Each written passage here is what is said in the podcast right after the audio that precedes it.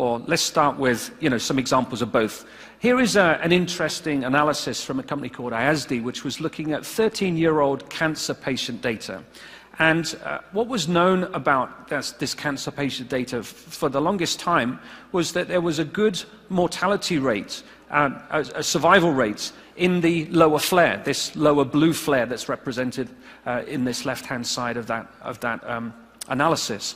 But what reinvestigating this with newer visualization tools and more powerful analytics revealed is this uh, high level of survival rate in the upper flare, which was thought to always uh, lead to uh, a high level of mortality.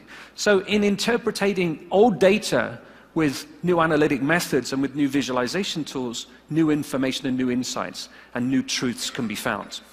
Okay, so good example. Bad example then. Here is a, a, a nice good example from the uh, presidential run in.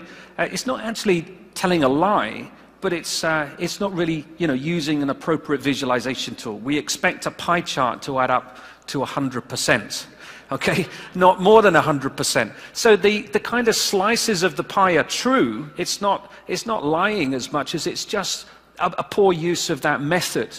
It, it, kind of implies like we're all a bit uh, amateur in the way that we do this. And I was speaking to someone uh, just before lunch in one of my inquiries, and we were saying, uh, who goes on an Excel spreadsheet training course? You know, we've all kind of learned Excel, haven't we, by osmosis, or, you know, you, you need to find out something, you kind of look it up on, on the internet.